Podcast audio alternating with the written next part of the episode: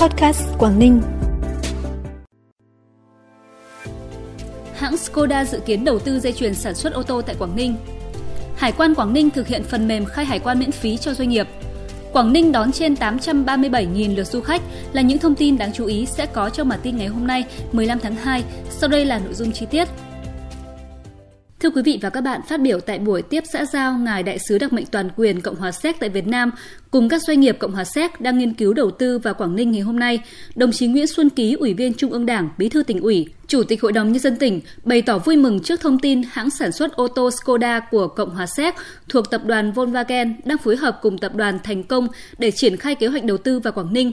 Đồng thời mong muốn Ngài Đại sứ sẽ làm cầu nối thúc đẩy thêm nhiều tập đoàn, nhà đầu tư Cộng hòa Séc tới hợp tác đầu tư ở Quảng Ninh, nhất là lĩnh vực có nhiều thế mạnh như công nghiệp chế biến chế tạo, công nghệ thông tin, du lịch, thương mại cảng biển.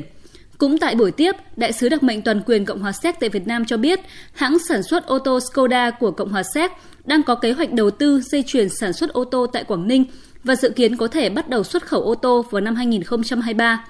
Ngài Đại sứ cũng mong muốn Quảng Ninh hỗ trợ và tạo điều kiện để kế hoạch được triển khai thuận lợi, làm gia tăng giá trị sản xuất, đóng góp vào kinh tế của tỉnh. Thông tin tại Hội nghị trực tuyến toàn quốc tổng kết 20 năm thực hiện nghị quyết 13 về kinh tế tập thể và tổng kết 10 năm thi hành luật hợp tác xã năm 2012 cho biết, từ khi luật hợp tác xã năm 2012 có hiệu lực đến nay, tỉnh đã có thêm 395 hợp tác xã thành lập mới, nâng tổng số hợp tác xã trên địa bàn tỉnh hiện nay là 628 hợp tác xã. Trong đó, lĩnh vực nông nghiệp chiếm tới 61,6%, thu hút 54.790 thành viên tham gia. Các tổ chức kinh tế tập thể hoạt động đa dạng về ngành nghề và địa bàn hoạt động, tuân thủ những quy định của luật hợp tác xã năm 2012, qua đó đã hình thành mô hình hợp tác xã gắn với chuỗi giá trị sản phẩm hàng hóa quy mô lớn có sức lan tỏa. Bình quân một hợp tác xã có doanh thu 600 triệu đồng một năm, gấp 5 lần so với năm 2003 và thu nhập bình quân thành viên người lao động trong hợp tác xã đạt khoảng 69 triệu đồng một người một năm, tăng gấp 7 lần so với năm 2003. Từ đầu năm 2022, Cục Hải quan Quảng Ninh đã triển khai thực hiện phần mềm khai hải quan miễn phí cho doanh nghiệp. Đây là phần mềm thay thế phần mềm miễn phí triển khai theo hệ thống thông quan tự động từ năm 2014 và được triển khai trên nền tảng web, cài đặt tập trung tại Tổng cục Hải quan. Doanh nghiệp chỉ cần có thiết bị kết nối Internet là có thể truy cập để khai hải quan, giúp tiết kiệm được chi phí đầu tư máy móc, trang thiết bị, chi phí bản quyền phần mềm. Đồng thời, phần mềm mới giúp doanh nghiệp người dân sớm tiếp cận và có sự chủ động với những thay đổi của ngành hải quan khi thực hiện hệ thống hải quan số và mô hình hải quan thông minh. Bản tin tiếp tục với những thông tin đáng chú ý khác. Với các biện pháp thích ứng an toàn, từ ngày 1 đến ngày 15 tháng 2, Quảng Ninh đã đón trên 837.000 lượt khách, trong đó tập trung chủ yếu tại khu di tích và danh thắng Yên Tử, chùa Ba Vàng, đền Cửa Ông, chùa Cái Bầu, Vịnh Hạ Long. Lượng khách lưu trú đạt khoảng 40.000 lượt, tổng thu từ du lịch đạt khoảng 1.000 tỷ đồng.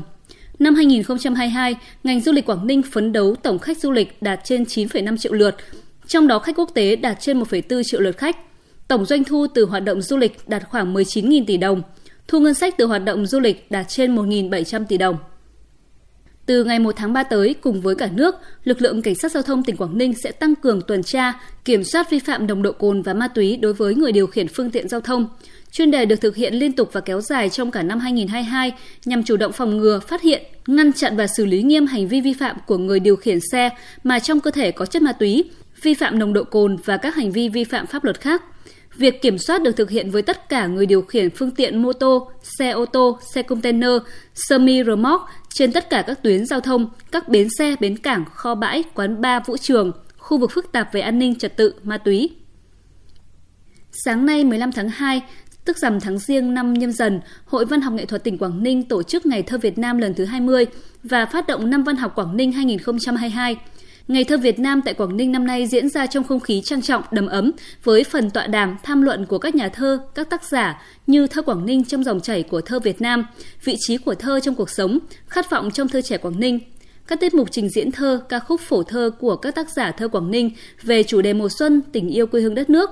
Năm 2022 được Hội Văn học Nghệ thuật tỉnh Quảng Ninh chọn là năm văn học Quảng Ninh với nhiều hoạt động cụ thể góp phần nâng cao chất lượng sáng tác, giới thiệu tới công chúng những tác phẩm văn học hay, phản ánh công cuộc phát triển của tỉnh và đất nước.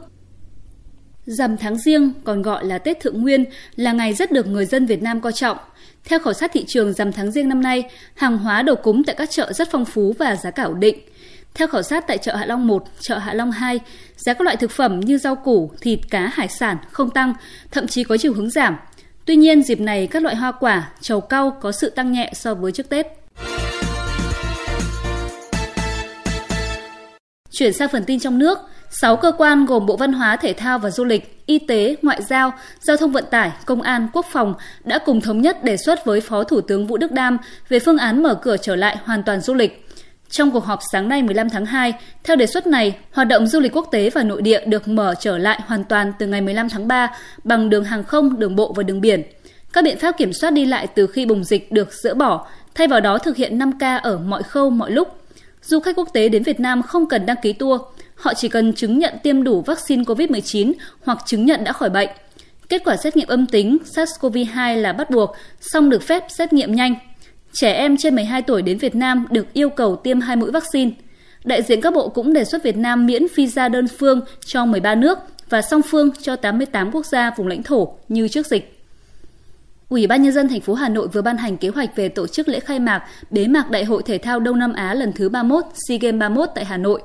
Lễ khai mạc diễn ra vào 20 giờ ngày 12 tháng 5 năm 2022 tại Sân vận động Quốc gia Mỹ Đình, Hà Nội và lễ bế mạc diễn ra vào 20 giờ ngày 23 tháng 5 năm 2022 tại Cung Điển Kinh, Hà Nội. Ủy ban nhân dân thành phố Hà Nội xây dựng 3 phương án tổ chức bảo đảm phòng chống dịch COVID-19 tùy vào cấp độ phòng dịch. Cụ thể, trong điều kiện dịch bệnh cấp độ 1 sẽ tổ chức lễ khai mạc, bế mạc trong trạng thái bình thường. Nếu dịch bệnh cấp độ 2, cấp độ 3 sẽ tổ chức lễ khai mạc, bế mạc có khán giả với không quá 50% cơ số ghế của sân vận động. Đối với các quan chức, trọng tài, huấn luyện viên, vận động viên các nước thực hiện trong cơ chế bong bóng khép kín hoặc theo phương án của Tiểu ban Y tế và kiểm tra doping. Trong điều kiện dịch bệnh ở cấp độ 4 sẽ tổ chức lễ khai mạc, bế mạc trong cơ chế bong bóng khép kín. Tin quốc tế. Theo kế hoạch đã công bố trước đó, bắt đầu từ ngày 28 tháng 2 tới, New Zealand sẽ mở cửa biên giới với công dân nước này và các đối tượng hợp pháp khác đang sinh sống tại Australia và tiến tới mở cửa biên giới cho sinh viên quốc tế và lao động có tay nghề từ tháng 4 năm 2022. Tuy nhiên, để được nhập cảnh vào New Zealand, các đối tượng này cần đáp ứng những điều kiện mà chính quyền nước này vừa công bố ngày hôm nay. Trong đó, điều kiện đầu tiên là người nhập cảnh phải tiêm ít nhất 2 mũi vaccine ngừa COVID-19. Tờ Le Temps của Thụy Sĩ đưa tin chính quyền thành phố Zurich đang tuyển các tình nguyện viên ngồi tù thử 4 ngày trong trại giam vừa được xây dựng. Trong thời gian ngồi tù thử từ ngày 24 tháng 3 đến ngày 27 tháng 3, các tình nguyện viên sẽ trải qua cuộc sống giống như phạm nhân thực sự tại nhà tù Tezurich.